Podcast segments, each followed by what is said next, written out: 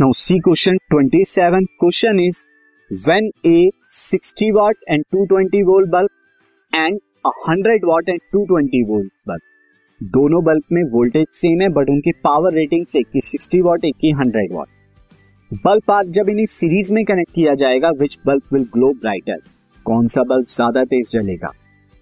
Since resistance क्या होता है? R is equal to V square by P ये होता है रेजिस्टेंस ऑफ़ यहाँ पे 60 वॉट के बल्ब का देखें आर जो है inversely proportional to the power है। तो पावर कम होगी तो रेजिस्टेंस क्या होगा?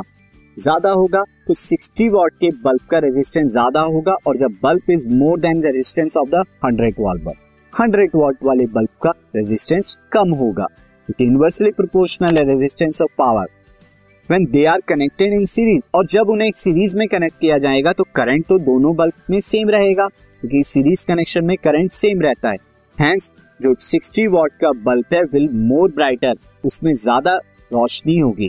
क्यों? क्योंकि P जो होगा is directly proportional to I square R I square R के लिए होता है और रेजिस्टेंस यहाँ पे ज़्यादा है पावर कम है तो इसका मतलब करंट जो होगा, वो सेम है यहाँ पे।